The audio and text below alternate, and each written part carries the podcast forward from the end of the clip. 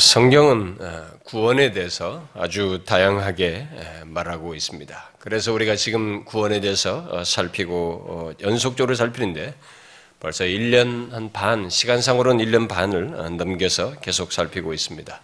앞으로도 더 마무리할 때까지 더 시간을 요합니다만 성경은 그렇게 구원에 대해서 우리가 구원받았다라는 말을 쉽게 쓰지만 이 구원받았다는 것이 어마어마한 어, 배경을 가지고 있고 내용을 가지고 있으며 그래서 그것을 아주 다양하게 묘사하고 있습니다. 아, 다양하게 묘사한 것은 단순한 이렇게 묘사가 아니고 그 묘사에 해당하는 어떤 실체가 있어서 우리에게 그렇게 말하고 있는 것이죠. 아, 구원이라고 하는 것은 그렇게 다양하게 설명하지 않으면 안 되고 어, 설명할 수 없을 정도로 어, 굉장히 어, 방대한 음, 비밀스러운 그런 내용들을 담고 있기 때문에 그렇죠. 그런 내용들 중에 우리가 최근에 살피고 있는 내용은 우리의 구원을 성화, 곧 거룩한 변화, 거룩하게 되는 것으로 말하는 내용을 살피고 있습니다. 하나님의 구원은 우리를 단순히 어, 천국 가게 하는 뭐 그런 것 정도가 아닙니다. 그냥 그렇게 어떤 결론만 있는 것을 말하지 않고 하나님의 구원은 하나님의 생명을 갖게 하고 어, 죄 있는 우리를 어, 의롭다 하심으로 어, 죄책과 형벌을 제하는 것을 넘어서서 어, 그리스도와 함께 죽고 삶으로써 실제로 거룩한 변화가 우리에게 가능하고 또 있게 되도록 또 그것을 갖도록 하는 것을 내포한 구원입니다. 이 성화의 구원은 예수 믿기 시작하면서부터 어, 결정적으로 갖게 되어서 죽을 때까지 계속되는 것이어서 예수 믿는 사람의 이 존재와 삶에서 실천적으로 아주 큰 비중을 차지하는 내용입니다. 그래서 진실로 이 성화의 구원을 소유하여 경험하는 자는 경험하는 자는 아, 그를 아, 그를 그것을 통해서 이 거룩이 아, 드러나는 것이 결국은 있어야 되는 것입니다. 그래서 이전에 자신이 가지고 있었던 것과 다르다고 하는 그런 거룩이 자신에게 소유되고 또 소유하게 되고 또 그것을 드러나는 그래서 이 세상을 비추는 이 세상에는 이질적인 것이죠. 이 세상에는 정말 특이한 것으로 보여지는 그런 거룩을 어, 드러내게 되어 있습니다. 오늘날 예수 믿는 사람들이 어, 그 우리 한국 땅에서 뭐 예수 믿는 사람들이 뭐약 5분의 1 정도 된다는 이런 얘기를 하는데 5분의 1 정도가 된다고 함에도 불구하고 우리들의 영적인 우리 이 나라의 이 현실이 이렇게 어, 어두운 것은 뭔가 좀 이상한 일이죠. 이런 그런 사실을 놓고 보면 오늘날 우리의 이 현실의 이 절실한 것은 특별한 예수 민자들이 어떤 어디 모여가지고 어, 특별히 어떤 운동을 불러일으키거나 또 거룩을 위한 어떤 대중 집회를 하는 것보다는 진실로 구원받은 자의 아, 삶을 사는 것, 아, 신자로서 이 성화된 존재와 삶을 가지고 그것을 드러내는 것, 이게 아, 절실하게 필요하다고 믿습니다. 자꾸 우리는 기독교의 어떤 이 세상에 대, 세상을 향해서 이 기독교의 어떤 것을 막 자꾸 이렇게 운동으로 우리를 드러내려고 하지만 사실상 성경이 지금까지 보여 어, 증거하고 역사가 드러낸 것 중에 하나는 예수 믿는 사람들이 이 구원을 제대로 소유해서 그 구원의 삶을 이 세상에서 살게 될 때 이 세상은 그것을 통해서 자신들과 다름을 보았고 거기서 무엇인가 예수를 보게 되었고 정말 빛을 보는 일이 있게 되었던 것입니다. 그래 오늘날 그런 면에서 우리들이 이렇게 예수 믿는 사람들이 많다고 함에도 불구하고 세상이 도덕적으로 이렇게 타락하고 이 어둠을 큰 도움을 주지 못하는 이런 현실을 놓고 보면은 오늘날 예수 믿는 사람들이 예수 믿는 사람들 중에 그 많은 수가 결국 구원과 관련해서 뭐가 문제점이 있지 않는가? 어? 잘못된 구원을 갖고 있거나 결국 구원받지 못한 사람들이 많기 때문이 아닌가? 교회는 다니고 있지만 결국 상당수가 허수가 아닌가라는 생각을 하게 되는 것입니다. 그야말로 성화의 구원이 없는 사람들이 교회 안에 많기 때문에 이런 현실이 있지 않는가라는 의문을 갖게 되는 것입니다. 성경은 분명히 우리의 구원으로서 성화를 결코 가상적인 어떤 사실로 비상적인 얘기로 말하지 않습니다. 역사적인 하나님께서 이 땅에 육신을 입고 오셔서 역사적인 성취에 의해서 구원받은 자의 존재와 삶에 실제로 있게 되는 성화를 말하고 거룩을 말하고 있기 때문에 이것은 가상적인 얘기가 아닌 것입니다. 그래서 진짜 제대로 성경이 말한 구원을 소유한 사람에게는 그런 세상을 향해서 구별된 그런 모습, 증거가 있을 수밖에 없는 것입니다. 우리가 지난 시간에 그런 내용들을 아, 다루었습니다. 자, 그 사실을 구체적으로 말한 내용을 아, 우리가 이제 아, 지난주에는 죄에 대하여 죽었다라는 말로서 살폈는데, 여러분 그 어, 성경이 우리의 구원을 그리스도와 함께 죄에 대하여 죽었다. 라는 이런 표현을 우리가 성경에서 자주 보게 되는데 그게 지금 무엇을 의미하는지 여러분들 아, 제가 지난주 설명한 거 잘 기억하십니까? 아직도 어, 우리의 성화와 관련해서 살펴야 할 내용들이 많이 있습니다만은 우리의 성화와 관련해서 구체적으로 진술한 내용으로서 첫 번째로 이제 살핀 내용이 예수 믿는 우리는 죄에 대하여 죽었다라는 아, 사실이었습니다. 아, 여러분 죄에 대하여 죽었다는 것이 아, 무엇을 말한다고 했습니까? 이 부분을 여러분들이 정확히 아시고 어, 정리를 하셔야 합니다. 그리고 자신 안에서도 그것으로 인한 무엇이 연결되어서 있어야 합니다. 무엇을 뜻한다고 했어요? 우리들이 이제 무죄 상태에 들어가게 되었다는 것입니까? 그게 아니었죠. 예. 우리가 죄에 대해서 죽었다는 것은 죄라는 활동 영역과 또 죄라, 죄와의 관계가 끊기고 다른 영역으로 옮겨졌다는 것을 말한다고 했습니다. 죄의 활동 영역이란 죄가 사망 안에서 죄는 사망이라는 무기를 가지고 어, 지배를 하게 되는데 죄가 사망 안에서 이렇게 왕노릇하는 영역, 곧 죄가 통치하고 지배하는 영역이라고 그랬어요. 그 영역과 관계가 끊기게 되었다. 라고 했습니다.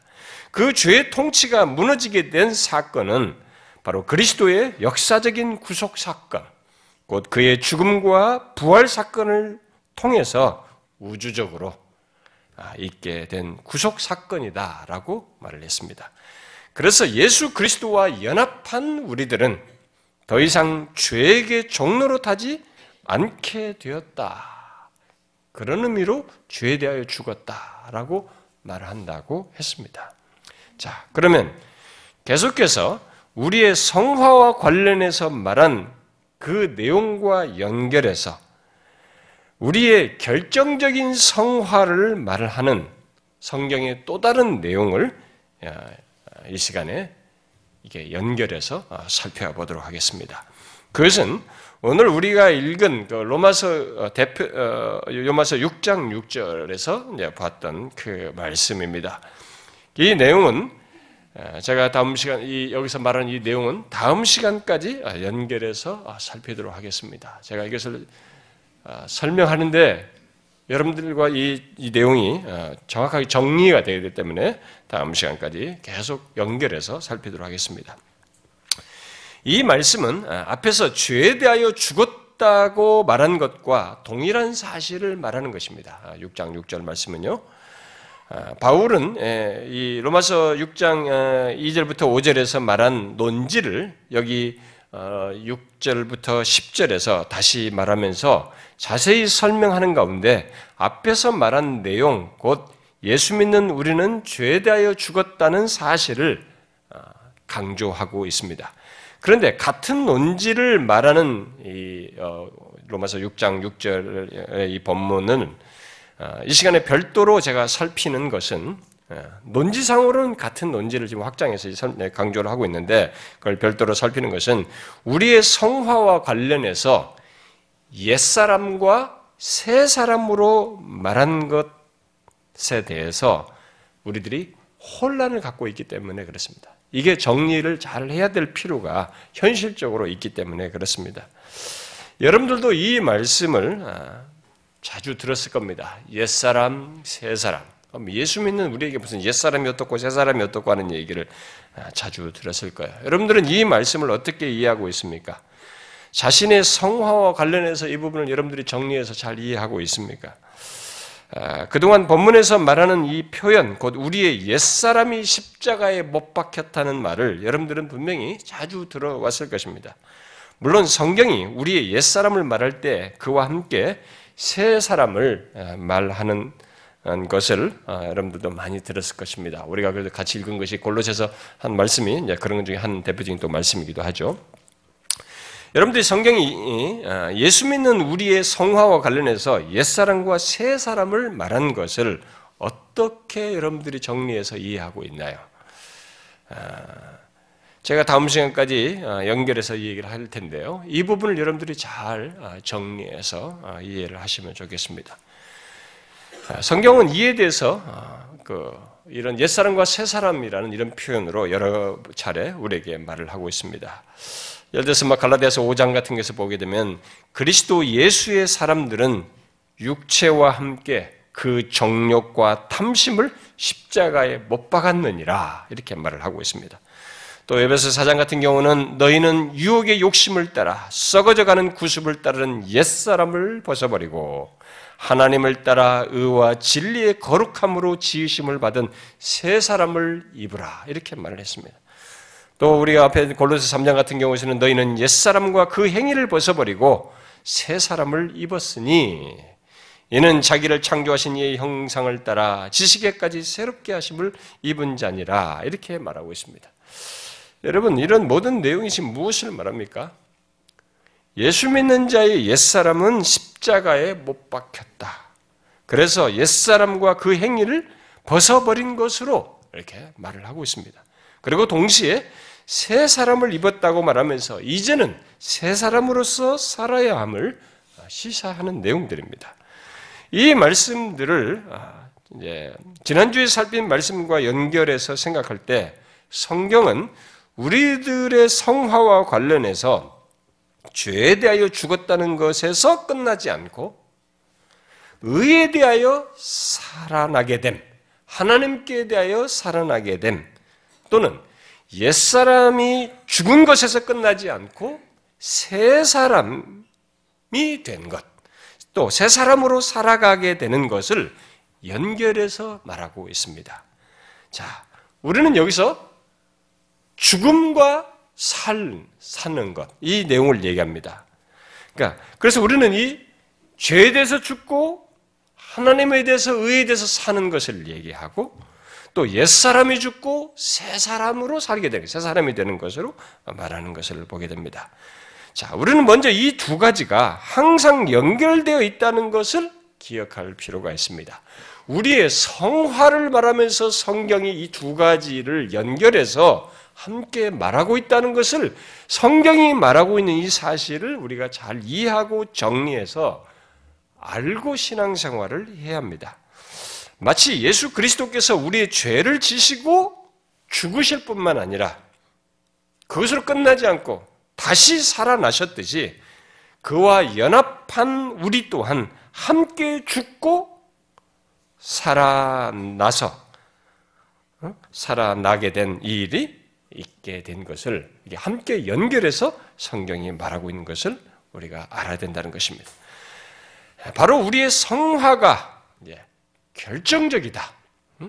결정적인 것을 말하는 데 있어서 성경이 이 두 가지, 그 죄에 대하여 죽음과 의에 대한 의에 대하여 살림, 또 옛사람의 죽음과 새 사람을 입음을 함께 말하고 있다는 것입니다. 이것을 앞선 믿음의 선배들은 죽임과 살림, 우리말로 번역을 하면 그렇게밖에 번역하기 어려운데요. 죽임과 살림으로 이렇게 말했습니다. 뭐 영어로는 mortification, vivification 이렇게 말했어요.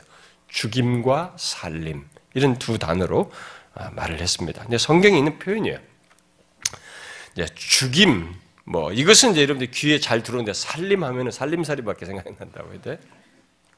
이게 이것은 살렸다는 것이며 살려서 살게 된 것은요. 살아나게 된 것을 이 얘기를 하는, 하는 것입니다. 그래서 제가 죽임과 살림, 이 두 단어를 가지고 성경이 성화를 말하고 있기 때문에 이것을 제가 먼저 정리를 하고 오늘 본문과 연결해서 다음 시간까지 연결해서 설명할 것입니다. 그러니까 여러분들이 이것을 이제 이 단어에 좀 익숙하게 들으시면 좋겠습니다. 자, 어쨌든 성화에서 말하는 살림, 곧 살아나게 됨은 죽음을 전제하고 있어서 곧 죽임과 뗄 수 없는 관계를 갖고 있어서 항상 죽임과 함께 말하고 있는 것을 보게 됩니다. 그것은 우리들이 그리스도의 죽으신 죽으심뿐만 아니라 또한 그의 부활에 연합되었기 때문에 항상 우리도 얘기할 때 죽임만 얘기하냐 하고 살림을 같이 얘기하는 것입니다. 이 내용이 우리의 성화와 관련해서 아주 중요한 내용이 되는 것입니다. 자, 이런 사실을 뭐 로마서 6장 4절 같은 경우는 우리가 그의 죽으심과 함파여 그와 함께 장사되었나니 그리, 그리스도를 죽은 자 가운데서 살리심 같이 우리로 또한 새 생명 가운데서 행하게 하려 하십니다. 이렇게 말하면서 두 가지를 또 얘기하고 또 5절에서도 우리가 그의 죽으심과 같은 모양으로 연합한 자가 되었으면 또한 그의 부활과 같은 모양으로 연합한 자가 될 것이다. 이게 죽으심과 부활을 또 연결해서 말을 하죠. 또 뒤에 8절에서도 우리가 그리스도와 함께 죽었으면 또한 그와 함께 살 줄을 믿노니 또 죽임과 살림을 얘기합니다. 뒤에 10절과 11절에서는 더욱 구체적으로 말하고 있죠. 아, 이미 살폈던 내용입니다. 그의 죽으심은 죄에 대하여 단번에 죽으심이요 그가 살아계심은 하나님께 대하여 살아계심이니 이와 같이 너희도 너희 자신을 죄에 대하여 죽은 자요 그리스도 예수 안에서 하나님께 대해 살아있는 자로 여길 것이다 여길지어다 이렇게 말을 하고 있습니다. 자 이런 읽은 말씀들이 모두 뭘 얘기합니까? 그리스도의 죽으심과 부활과 연관지어서 우리의 죽으심과 살아남, 곧 죽임과 살림을 말하고 있습니다. 자, 여기서 중요한 것은 우리들이 그리스도 안에서 죄에 대한 죽음, 곧 죽임이 확정적으로 있었듯이, 과거 시제로 얘기하잖아요. 확정적으로 있었듯이 우리들이 똑같이 그리스도 안에서 살아나는 것도, 살아나게 된 것도, 곧 살림도 확정적으로 있게 되었다라고 말하고 있다는 사실이에요. 죽임만 확정적이고 살아난 것은 점진적으로 이렇게 살아가는 게 아니라 살아남도 같이 함께 과거 시제로 말하면서 확정적으로 있다고 말하고 있다 이 말입니다. 이 죽임과 살림, 곧 죄에 대하여 죽고 하나님께 대하여 또는 의에 대하여 살아남은 이미 말한 대로 그리스도께서 역사 속에서 죽으시고 부활하심으로써 있게 된 객관적인 구속 사건, 곧 구속사적인 사건이며 우주적인 사건을 아, 먼저 그것에 근거해서 말하는 것입니다. 자, 이것은 여기 로마서 6장의 성화와 관련된 내용이 로마서 5장에서 인류의 두 대표, 곧 아담과 그리스도와 관련해서 말한 내용의 연장선상에서 말하고 있다는 사실을 통해서 우리가 알 수 있습니다. 자, 그런 면에서 그리스도와 함께 죽고 산 것을 과거 시제로 써서 단번에 일어난 것으로 말을 하고 있어요. 오늘 본문에서 말하는 옛사람도 거기에 같은 맥락인 것입니다. 물론 그와 항상 연결된 세 사람도 네, 마찬가지고요. 그래서 아까 읽었던 그세 사람을 입었다 이렇게 말한 거죠. 그리고 이 로마서 6장 19절에서 19절 같은 말씀은 우리들에게 앞으로의 삶에서 이루어야 할 거룩을 얘기합니다. 곧 지속적인 성화, 거룩함에 이르는 문제를 얘기하고 있어요.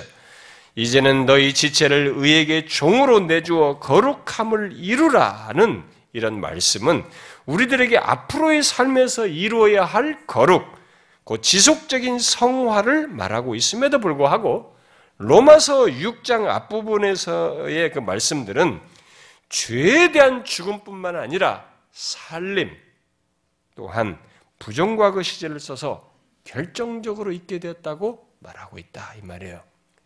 지금 제가 말하는 이 로마서에서 말하는 이 내용을 우리가 잘 이해를 해야 성화에 대해서 혼돈하지 않습니다.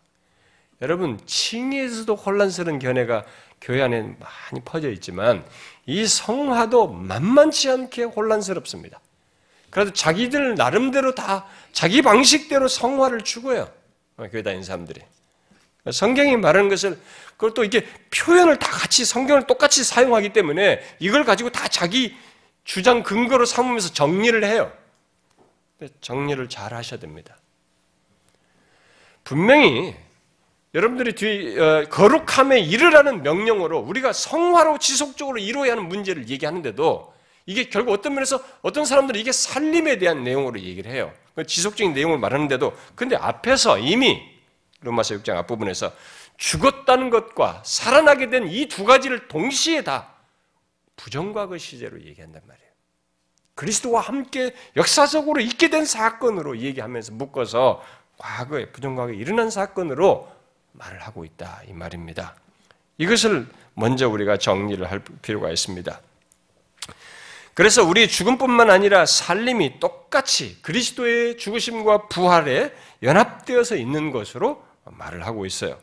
우리는 바로 이 사실에 근거해서 어, 이런 이제 확정적인 그렇게 확정적으로 있게 된 성화에 근거해 해서 지속적인 성화, 거룩함을 이루는 삶을 아, 갖게 되는 것이죠.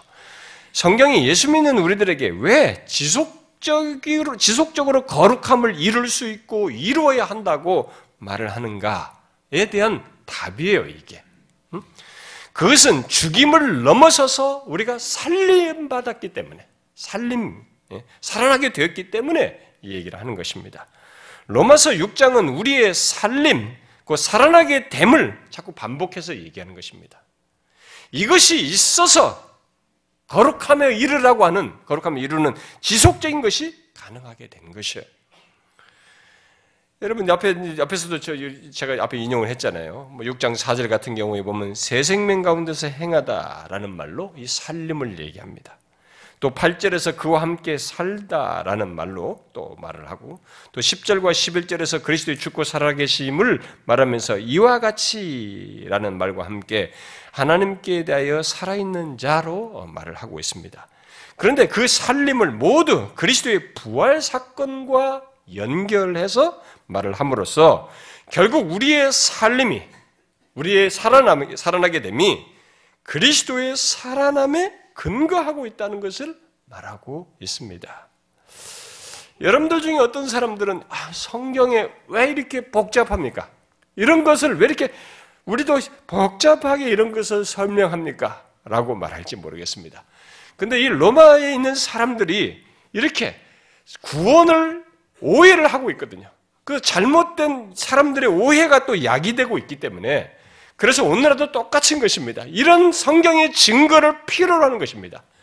잘 보시면 정말로 예수를 자기 마음대로 믿습니다. 그냥 교회당에 주일 낮 예배 한 번씩 오고 이렇게 오는 정도 수준에서 정말로 자기 마음대로 믿는 사람들이 다수입니다. 이건 우리나라뿐만이 아닙니다. 온 세계 각처의 기독교 교회를 가보면은 미국이든 어디 가보면 정말로 자기 마음대로 믿어요. 주일날 예배 한 번 딱 오면서 진짜 자기 마음대로 믿는 것이. 그게 교회당 한 번 딱 왔다 갔다 하는 것으로 예수 믿는 이 과정이 성화가 이루어진다고 생각하는 것입니다. 이런 게 안 돼서 그래요. 그러니까 예수 믿었다라는 사실 하나 붙들고는 그다음부터는 수동적이로 해요. 모든 것이. 됐다. 그냥. 아주 소극적으로 살아가는 거예요. 능동성이 결여되어 있는 것입니다. 왜? 바로 이런 문제예요. 그래서 이 내용이 필요한 것입니다.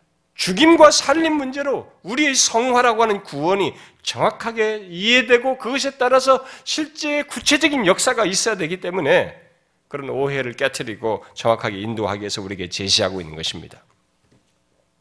이렇게 로마서 6장은 우리의 죽임과 살림이 그리스도의 죽으심과 부활에 연합되어 일어났다는 사실을 말함으로써 우리의 성화가 결정적인 의미를 갖는다는 것, 그것을 확고하게 증거하고 있습니다. 그러면 우리의 성화에 대해서 성경이 그렇게 결정적으로 말을 한다면 그동안 성화를 점진적인 것으로 생각한 사람들, 그리고 성화에 대해서 오해하는 사람들, 이런 사람들은 그러면 질문하게 돼요. 그러면 어떻게 하라는 것이야? 라는 질문을 할 수 있겠습니다. 그 말은 이 결정적인 성화가 경험적으로 잘 와닿지 않고 또 주관적으로 수용하는데 어렵다는 말이기도 할 수 있습니다. 그래서 사람들이 이제 이런 식으로 이 문제를 정리를 하죠. 교회에서 조금 배운 사람들은 뭔가 교를 배운 사람들은 이런 식으로 정리합니다. 곧 성화를 칭의에 뒤따라 있는 것으로 생각하며 생각하여서 지금까지 말한 성경의 증거들, 그 성화를 결정적인 것으로 말한 내용들을 칭의의 내용으로 취급해버리는 것이. 다시 말해서 결정적이고 확정적인 성화를 칭의의 자리에 놓고 생각을 하거나 아예 칭의의 내용으로 간주를 함으로써 이렇게 정리를 해버려요. 많은 사람들이 결정적인 성화를 생각하지 않고 그렇게 칭의와 성화를 이렇게 묶고 심지어는 뒤섞는 주장을 한다는 것입니다. 그러나 성경이 우리의 구원을 의롭다 하심, 곧 칭의로 말하는 것과 거룩하게 변화되는 것, 곧 성화로 말하는 것은 구원에 대해서 서로 섞일 수 없는 다른 관점 때문에 그렇게 해서는 안 되는 것입니다. 말하자면 의롭다 하심, 곧 칭의는 이미 앞서서 말한 것처럼 의인이라고 하는 죄인이었던 우리들이 의인이 되었다는 의인이라는 신분과 연관되어서 말하는 것이고 성화는 구체적으로 이제 거룩과 관련되는 것입니다. 거룩과 연관되어서 말하는 것입니다. 그러므로 부정 과거 시제를 써서 과거 시제를 써가지고 그리스도와 함께 죽고 살게 되었다고 말한 결정적인 성화는 칭의 곧 의인이라는 신분을 말하는 것이 아니고 거룩의 차원에서 말하는 것입니다. 그래서 고린도전서 1장 2절에서 우리를 그리스도 예수 안에서 거룩하여 졌다. 어? 거룩해졌다라고 말하고 성도라고 말하고 있는 것입니다. 예수 믿기 시작한 사람, 예수 믿게 된 사람을 바로 그렇게 말하는 거예요. 성경이 우리의 성화와 관련해서 1차적으로 말하는 것은 그거예요. 바로 그렇게 확정적이고 결정적인 의미를 먼저 말하는 것입니다. 그 사실 속에서 로마서 6장 그 19절의 말씀대로 우리의 몸을 의에게 내주어 거룩함에 이르라고 말하는 것입니다. 이런 사실은 우리의 거룩, 그 성화의 구원 또한 이미와 아직 아니 사이에서 있는 그것을 말한다고 볼 수도 있습니다. 곧 이미 already 이미 거룩하여졌지만 아직 완전히 거룩한 모습과 상태를 갖지 않은 그래서 그 완전한 모습을 갖기까지 지속적으로 거룩함에 이르러야 한다는 것을 말하는 것입니다. 바로 그런 의미에서 여기 로마서 6장은 부정과거 시제를 써서 이미 죄에 대하여 죽고 살게 되었음을 말하고 이어서 거룩함에 이르라 라고 말하고 있는 것입니다. 성화와 관련해서 우리가 알아야 할 중요한 사실이 바로 이것이에요. 죄에 대해서 죽고 산 것은 거룩함에 이르라라고 말한 뒤에 지속적인 성화로 붙이면 안 돼요. 산 것도 여기 함께 확정적으로 있게 된 것이에요. 그것에 근거해서 그것이 있어서 거룩함에 이르라라고 하는 지속적인 성화를 말하고 있는 것입니다. 그래서 우리들이 이미 거룩하여졌지만 아직 완전에 이르지 않아 계속 거룩해야 하는 여정을 그런 신앙과 삶을 가져야 하는 것을 말하는 것입니다. 달리 말하면 그리스도 안에서 예수 그리스도께서 오심으로죠. 그리스도 안에서 종말론적으로 이미 우리는 거룩하여졌지만 또 성도가 되었지만 아직 완전한 거룩에 이르지 않아 지속적으로 거룩한 길을 가야 한다는 것입니다. 자, 제가 지금 조금 전에 종말론적이다라는 말을 썼습니다. 자, 이 표현을 안 쓰고 싶은데 써야 돼요. 예? 제가 여러분들에게도 한번 정리했습니다. 정리 설명인데 또 한 번 여러분들에게 이 말을 써야 하기 때문에 다시 정리하겠습니다. 우리가 종말론적이다 라고 하면 우리는 언뜻 생각하기에 최후 심판, 최후 종말만 이 단어를 생각하는 경향이 있습니다. 그런데 제가 종말론적으로 그리스도 안에서 종말론적으로 이미 거룩하여졌다 이렇게 말했을 때 이 종말론적이다라는 이 말은 어떤 면에서 신학적인 용어예요. 네, 이해를 잘 하셔야 됩니다.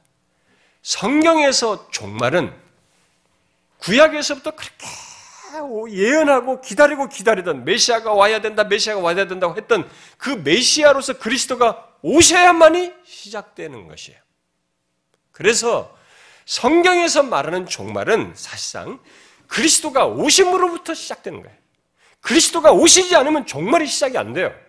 그래서 구약의 모든 예언자들과 선자들이 계속 그리스도가 오심으로부터 임하는 주의 나를 얘기한 것이에요. 그리스도가 오심으로부터 종말이 시작되기 때문에 그래서 그리스도가 오셔서 이제 종말에 이루어야 될 것들을 이루신 것 때문에 우리가 종말론적으로 거룩하여졌다. 이런 말을 쓰는 거예요. 왜냐하면 그리스도가 오셔서 해결하셔가지고 우리가 거룩하여진 이 일이 있게 됐기 때문에 종말론적으로 거룩하여졌다. 이런 말을 쓰는 것입니다. 그래서 여러분들이 종말론적이다. 라고 하면 최후 심판만 생각하면 안 되고 예수 그리스도께서 오심으로부터 성취된 것. 그래서 있게 된 것. 이것을 생각을 하시면 됩니다. 자, 어, 어쨌든 성경은 성화를 이미 죄에 대하여 죽고 하나님께 대하여 살게 되었지만 아직 거룩의 완성 상태에 이르지 않은 가운데 계속 거룩함에 이르러야 하는 것으로 말하는데 그것을 옛사람과 새사람으로도 말을 하고 있는 것입니다. 자, 오늘 우리가 읽은 로마서 6장 6절 같은 말씀이 앞에서 죄에 대해 죽고 의에 대해 산 것으로 이런 것과 연관이었는데 여기서는 옛사람과 새사람으로 이 내용을 말을 하고 있어요. 자, 이것을 우리가 또한 정리를 해야 된다는 것입니다. 로마서 6장 6절은 예수 믿는 우리의 옛사람이 예수와 함께 십자가에 못 박혔다. 이렇게 말하고 있습니다. 역사적이죠? 그래서 옛날에. 자, 그런데 뒤에 11절에 가서는 그리스도 예수 안에서 하나님께 대하여 살아있는 자다. 이렇게 말하고요. 살아있는 자로 얘기합니다. 또 이것을 우리가 읽은 어, 골로새 3장은 새 사람을 입은 것으로 하나님께서 살아있는 자로 된 것을 새 사람을 입은 것으로 말을 함으로써 확정적임을 말합니다. 그런데 에베소서 4장은 옛사람과 새사람에 대해서 이렇게 얘기해요. 옛사람을 벗어버리고 과거 시제를 써서 이미 벗어버린 것으로 말하고 이어서 새 사람에 대해서는 현재 시제를 써요. 여기서는 가지고 새 사람을 입으라 이렇게 말합니다. 골로새서 3장은 새 사람을 이미 입은 것으로 말을 했는데 에베소 4장에서는 현재 시제를 써가지고 새 사람을 입으라 이렇게 말을 해요. 이것은 무엇을 말합니까? 이 구절에 대한 좀 더 상세한 설명을 제가 다음 주에 더 연결해서 하겠습니다만은 바로 우리의 성화를 옛사람과 새사람으로 말하면서 이미와 아직 아니를 내포하는 그 안에서 그 사이에서 아직 연결된 이 사이에서 확정적인 것과 지속적인 것을 시사하는 내용이라고 볼 수 있습니다. 이미 옛사람이 죽고 새 사람을 입었지만 아직 완전치 않으므로 계속 옛사람이 죽은 것을 기억하고 이 사실을 알고 새 사람을 입은 자로서 사는 것이 있어야 하는 것입니다. 있어야 한다는 것을 말하는 것입니다. 그러나 중요한 것은 옛사람이 죽고 새 사람이 새 사람을 입은 것을 부정과거 시제를 써서 옛사람이 죽고 새 사람이 된 것 또한 죽임과 살림으로 말한 것과 똑같이 이미 일어난 것으로 말하고 있다는 것입니다. 에베소서에서 새 사람을 입으라고 말한 것은 그렇게 된 사람으로서 새 사람으로서 사는 문제, 지속성을 연결해서 말을 하는 것입니다. 오늘 읽은 로마서 6장 6절 본문에서 우리 옛사람이 십자가에 못 박혔다라고 말하고 있죠. 곧 죄에 대하여 죽고 의에 대해 산 것과 똑같이 옛사람이 죽고 새 사람 된 것 또한 그리스도 안에서 결정적이라고 하는 것을 말하고 있습니다. 자, 그러므로 우리들이 옛사람, 새 사람이라는 것을 말을 하게 될 때 그것의 우선적인 의미는 나 한 사람 안에서 생겨나는 변화가 아니에요. 우리는 대부분 성경에서 나오는 옛사람과 새사람을 딱 그 단어가 나오면 내 한 사람에서 일어나는 무슨 갈등이며 무슨 변화며 내 자신의 옛사람이 새사람이 된 것이며 이렇게 나 한 사람에게서 생긴 변화를 먼저 생각하고 아니 거의 그쪽으로만 생각을 합니다. 근데 그게 아니에요. 그럼 뭐냐? 그것은 1차적으로 앞에 로마서 5장에서 말한 것에 연결지어서 생각해야 됩니다. 로마서 5장에서 아담과 그리스도를 대비해서 말하는 가운데 아담 안에 있던 옛사람이 그리스도 안에서 새 사람 되게 한 우주적인 그리고 종말론적인 변화와 성취를 말하는 것이고 구속사의 성취를 말하는 것이 1차적인 의미예요. 옛사람과 새사람을 내 개인의 경험을 얘기하기 전에 이 우주적인 사건이고 그리스도께서 오셔서 오신다 오신다고 했던 그분이 마침내 십자가에 달려 죽으심으로써 이 구속사적인 종말론적인 성취를 하심으로써 옛사람 이 아담적인 사람에서 새 사람 그리스도 안에서의 새 사람 된 것을 말하는 것이 1차적인 의미다 이 말이에요. 본문에서 우리의 옛사람이 십자가에 못 박혔다라고 말할 때 바로 그것이 담겨져 있는 것입니다. 또 골로새 3장에서 새 사람을 입었다라고 부정과거 시제를 써서 말한 것때 1차적인 의미도 그것입니다. 우리들이 익숙하게 알고 있는 어, 고린도후서 5장 17절 있잖아요. 그런즉 누구든지 그리스도 안에 있으면 새로운 피조물이라. 이 이전 것은 지나갔으니 보라 새 것이 되었도다라는 말도 1차적으로는 이것을 내포하는 것입니다. 그리스도 안에서 종말론적인 성취가 있게 되어서 이전 것, 곧 옛 것이 지나고 새 것이 되었다라고 말하는 것입니다. 여기 이전 것, 곧 옛 것이 지나고 새 사람이 되었다는 말도 과거 시제와 완료 시제에 써서 단번에 이루어진 것으로 말을 하고 있는 것입니다. 우리들이 성경이 말하는 옛사람과 새사람과 관련해서 먼저 알아야 할 사실은 바로 이거야. 이것부터 정리를 해야 되는 것입니다. 성경이 옛사람과 새사람, 옛것과 새것을 통해서 1차적으로 강조하는 사실은 예수 그리스도 안에서 종말론적으로 단번에 성취돼. 그래서 옛사람이 죽고 새사람이 된 것을 말하는 것입니다. 다시 말해서 점진적으로 옛사람을 벗고 점진적으로 새 사람이 되는 것이 아니라는 것입니다. 옛사람이 새 사람 십자가에 못 박혔다는 것, 또 옛사람을 벗었다는 것은 더 이상 옛사람이 아니라는 것을 말을 하고 또 새 사람을 입었다는 것 또한 이제는 옛것이 더 이상 지배를 하지 않는다.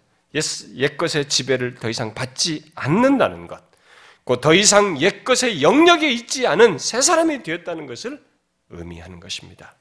종종 많은 사람들이 옛사람과 새사람을 자신들의 경험의 기준에서, 자신의 경험의 기초에서 이 둘이 옛사람과 새사람이 서로 연결되어 있는 것으로 생각을 합니다.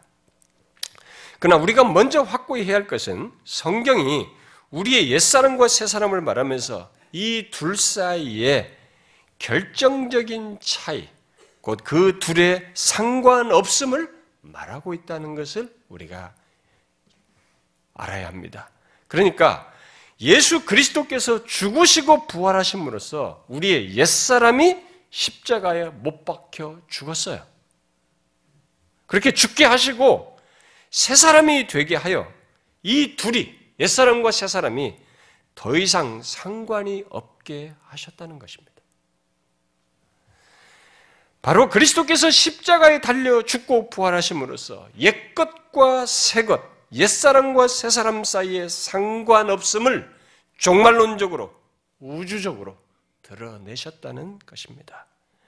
옛것, 또 옛사람의 지배 아래 더 이상 있지 않도록 종말론적인 성취를 이루시고 새 사람 되게 하시는 일을 행하셨다는 것입니다. 바로 그 사실 때문에 예수 믿는 우리들이 옛사람이 죽고 새 사람이 되어 곧 결정적인 성화를 갖게 되어 계속 거룩함에 이르게 되는 것입니다. 그리스도의 종말론적인 성취 안에서 우리의 옛사람이 죽고 새 사람이 되게 하신 것 때문에 그리스도와의 연합한 우리들은 죄의 지배를 받지 않게 될 것이고 옛사람의 그런 지배, 그 영역에 더 이상 있지 않게 되는 것입니다. 그런 맥락에서 성경이 옛사람과 새사람을 통해서 1차적으로 강조하는 바는 우리의 점진적인 성화보다는 결정적인 성화예요. 많은 사람들이 이 옛사람과 새사람을 점진적인 성화 개념으로 이 두 용어를 자꾸 쓰지만 그 말을 일차적인 의미는 결정적인 성화를 말하는 것입니다.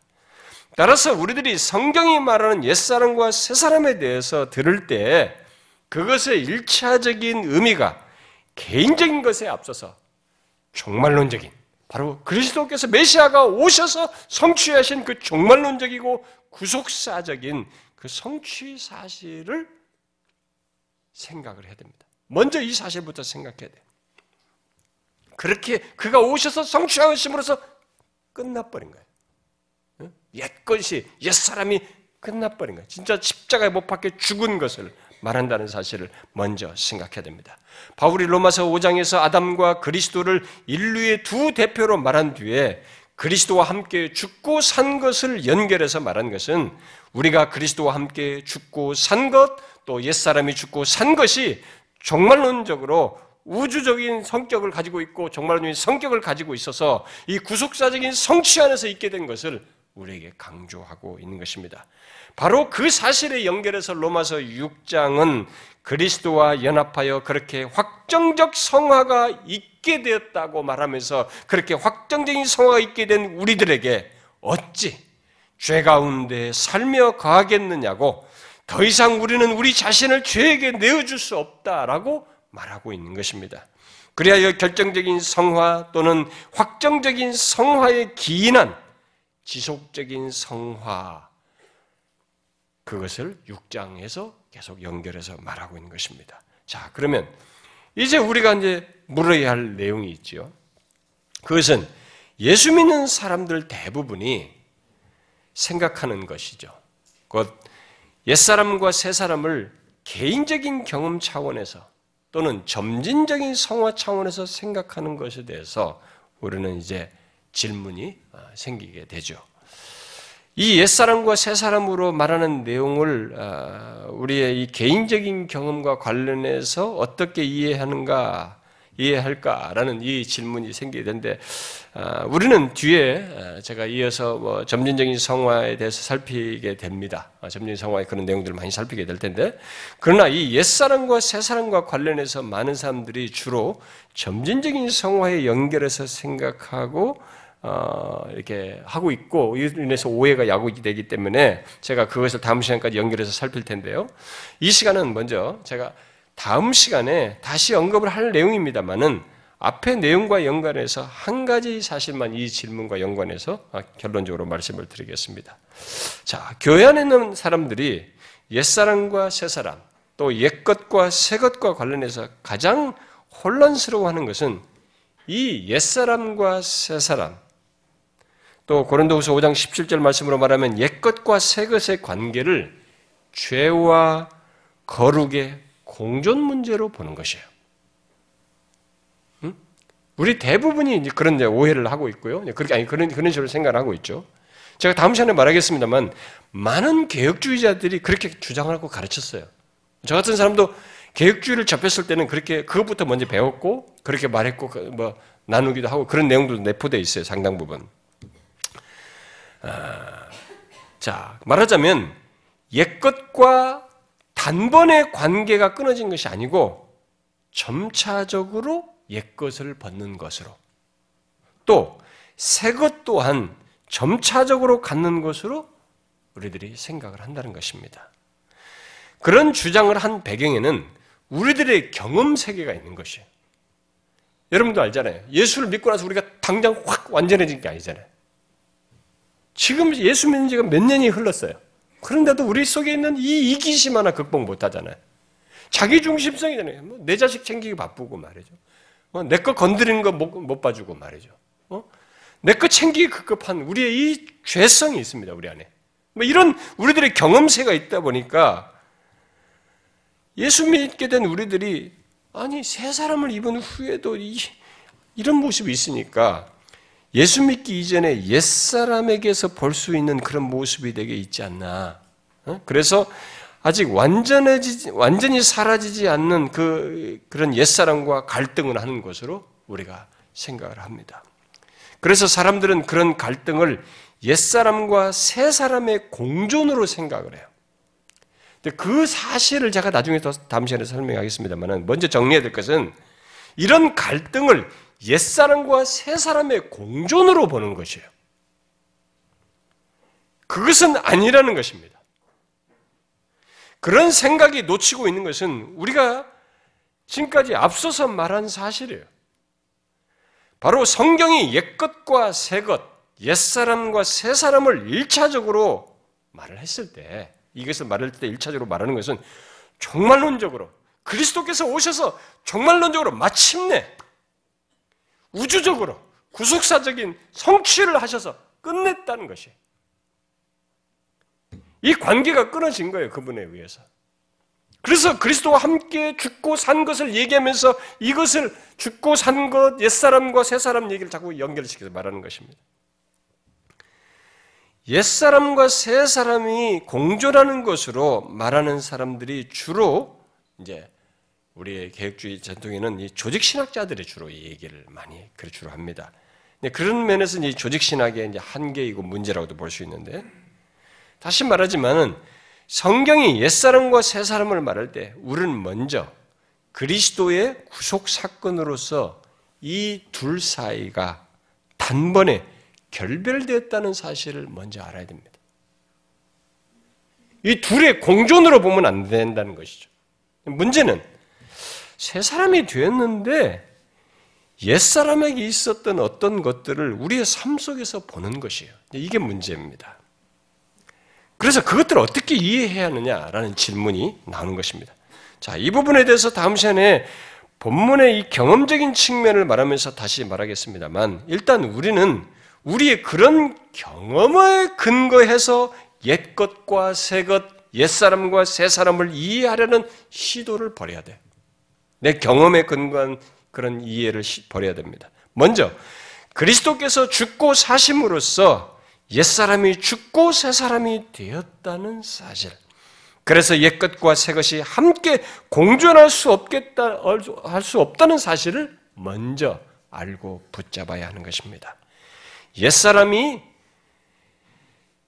옛사람이 새사람과 우리 안에 함께 존재할 수 없는 것은 그리스도께서 죽고 부활하심으로써 옛사람을 십자가에 못 박고 새 사람이 되도록 구속사적인 성취를 하셨기 때문입니다. 바로 종말론적인 성취를 한 것이죠. 그래서 그리스도 안에 있는 사람은 그리스도의 성화로 그리스도의 그 구속적인 성취로 말미암아 종말론적인 새 사람이 되어 더 이상 옛사람과 상관이 없게 된 것이에요. 예수 믿는 사람은 이 성경이 말하는 증거를 알고 살아야 돼. 이것을 모르고 살기 때문에 우리가 혼란해요. 하고 또 죄를 범해요, 심지어. 그런 논지 속에서. 그러면 우리들이 우리들의 경험 세계 속에서 새 사람이 되었음에도 죄의 유혹을 받아서 넘어지는 경험을 하는 건 뭐냐? 이미 지난 시간에도 잠시 말을 했고 다음 시간에도 더 상세히 말하겠습니다만 그것은 우리들이 종말론적으로 그리스도 안에서 거룩해졌지만 우리 안에 여전히 죄성이 남아있기 때문에 그래요.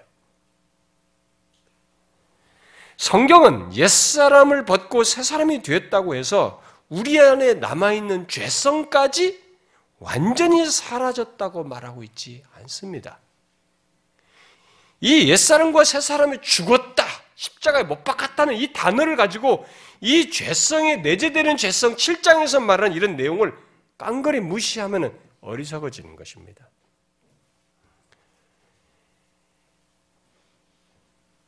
내 안에 옛사람과 새사람이 함께 있다. 이 죄성이 남아있는 걸 가지고 옛사람과 새사람이 함께 있어서 그 둘이 갈등하는 것으로 생각하는 일이 있는데 그렇지 않다는 것입니다. 만일 그렇게 된다면 이미 옛사람이 십자가에 못 박혀 죽었는데 또 죽은 그 옛사람이 또 살아나는 거예요. 새 사람이 된 것이 아니라. 성경과 묘사와 말이 안 맞는 것입니다. 아니에요. 성경은 우리들이 옛사람은 죽었고 새 사람 된 것을 상기시키면서 그런 자로서 죄성을 내지 않은 죄를 다룰 것을 말하고 있는 것입니다. 결국 성경이 옛사람과 새사람을 성화와 관련해서 말했을 때 그것의 일차적인 의미는 그렇게 우리들이 그리스도 안에서 결정적인 성화를 갖게 되었다는 것, 그러므로 그런 자로서 곧 새 사람으로서 남아있는 죄성과 싸우며 지속적인 성화, 점진적인 성화를 갖더라고 말하는 것입니다.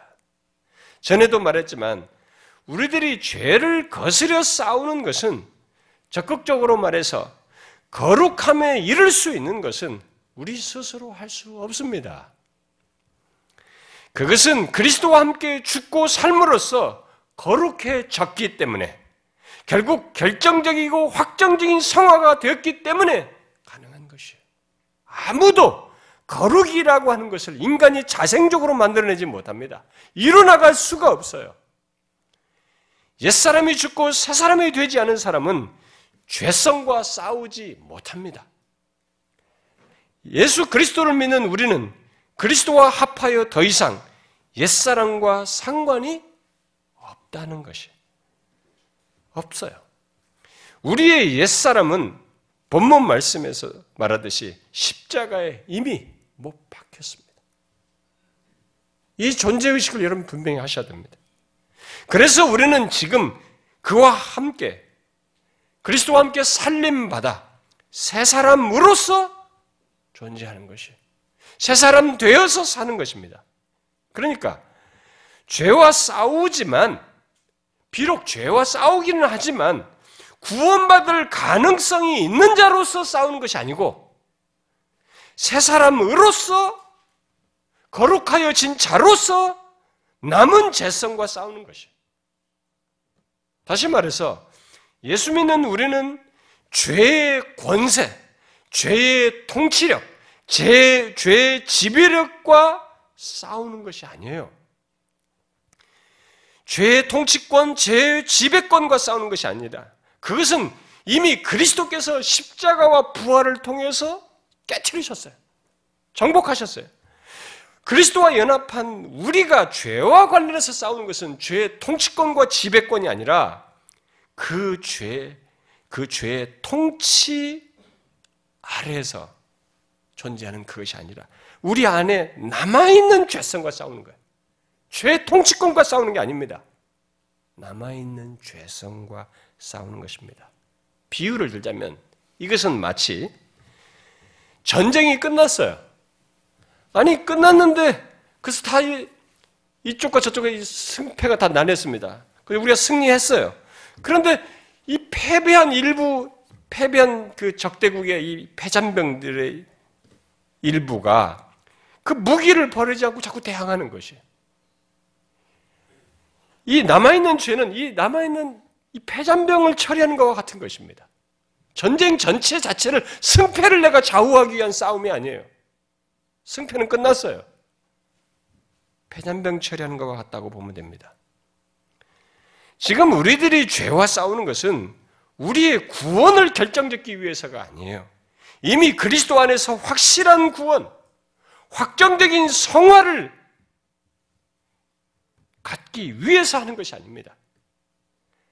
오히려 남아있는 폐잔병과 같은 남아있는 죄성을 싸우는 것이 그것을 대항하는 것입니다.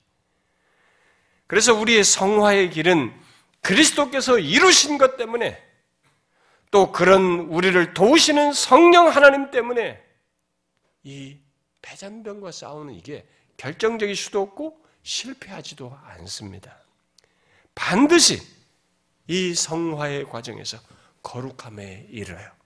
아들의 형상을 담게 되는 것입니다. 여러분, 우리가 성화가 어떤 성화를 성경이 말하는지를 잘 알아야 되는 것입니다. 그리스도와 함께 죽고 산자가 되어서 갖는 성화라고 하는 것을 잊지 말아야 됩니다. 옛사람이 죽고 새사람이 되어서 갖는 성화인 것입니다. 그래서 성령께서 항상 함께 하여서 이끄시는 성화예요. 만일 그리스도와 함께 죽고 산 확정적인 성화가 없다면, 또 옛사람이 죽고 새 사람 된 확정적인 성화가 없다면, 우리는 거룩함에 이르는 여정을 갈 수 없습니다. 또 거룩하게 되는, 거룩하도록 하시는 성령의 역사와 도움을 받을 수가 없어요. 예수 믿는 자의 구원의 내용으로서 이 성화는 이렇게 비밀스럽습니다. 신비롭습니다. 그래서 예수 믿는 자로서 내가 죄와 남은 죄성과 싸우는 이 문제를 남들은 아 그거 뭘 고민하느냐? 예수 믿지 않은 사람은 하나도 고민거리가 되지 않습니다. 근데 우리는 이 남아있는 죄가 고민거리가 되는 것이 싸워요. 어? 한번 화를 한번 시컷 내놓고도 돌아가서 하, 예, 아파합니다. 그 회개. 아, 누가 뭐 돈 주는 것도 아니야. 근데 그거 가지고 하나님 앞에 회개하고 눈물을 내요. 이게 왜 가능한 줄 아세요?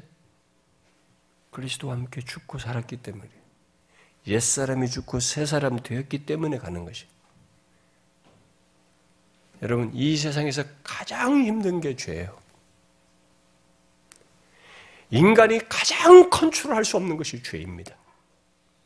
그래서 옛사람이 죽고 새사람이 되지 않으면 죄 자체에 대해서 저항력을 갖지 않습니다. 거스르지를 않아요. 그냥 종로로 타는 것입니다. 지배를 받는 것이. 자기 딴에는 뭐 그냥 뭐 이렇게 어? 이것저것 뜻을 이루는 것 같지만 그냥 죄를 따라서 욕심을 내면서 뜻을 이루는 거예요.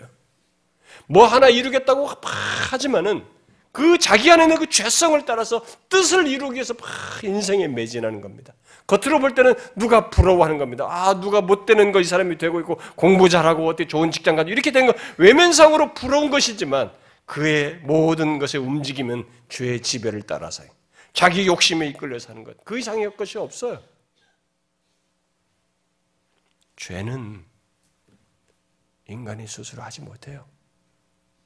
그래서 하나님의 아들이 오셔야만이 이 죄는 일단은 정복이 되고 깨지는 일이 가능한 것입니다.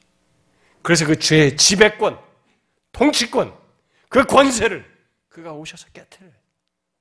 그래서 그와 함께 죽고 산 자가 그 통치권에서 벗어나는 것입니다.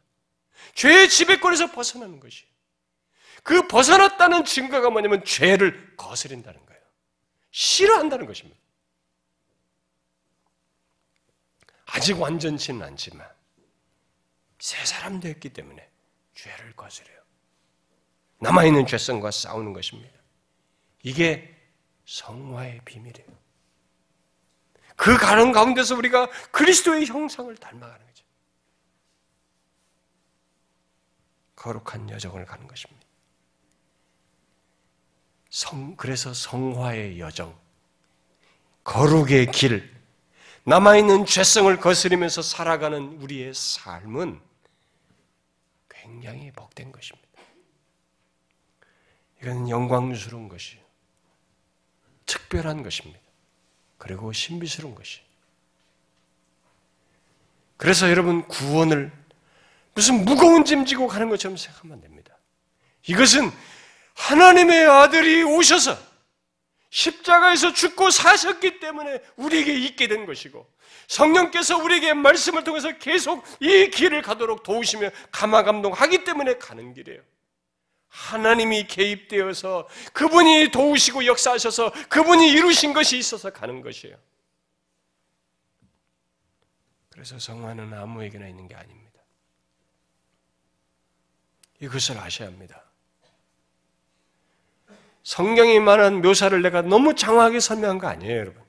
우리들이 너무 대충 생각한 것을 정리했을 뿐입니다. 아십시오. 너무 놀라운 일이 우리에게 벌어진 것입니다.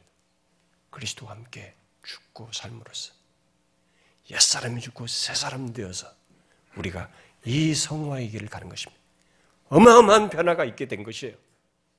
아유, 아직도 나는 부족한. 당연하죠. 당연하죠. 그래서 성령이 우리 안에서 계속 도우시는 것입니다.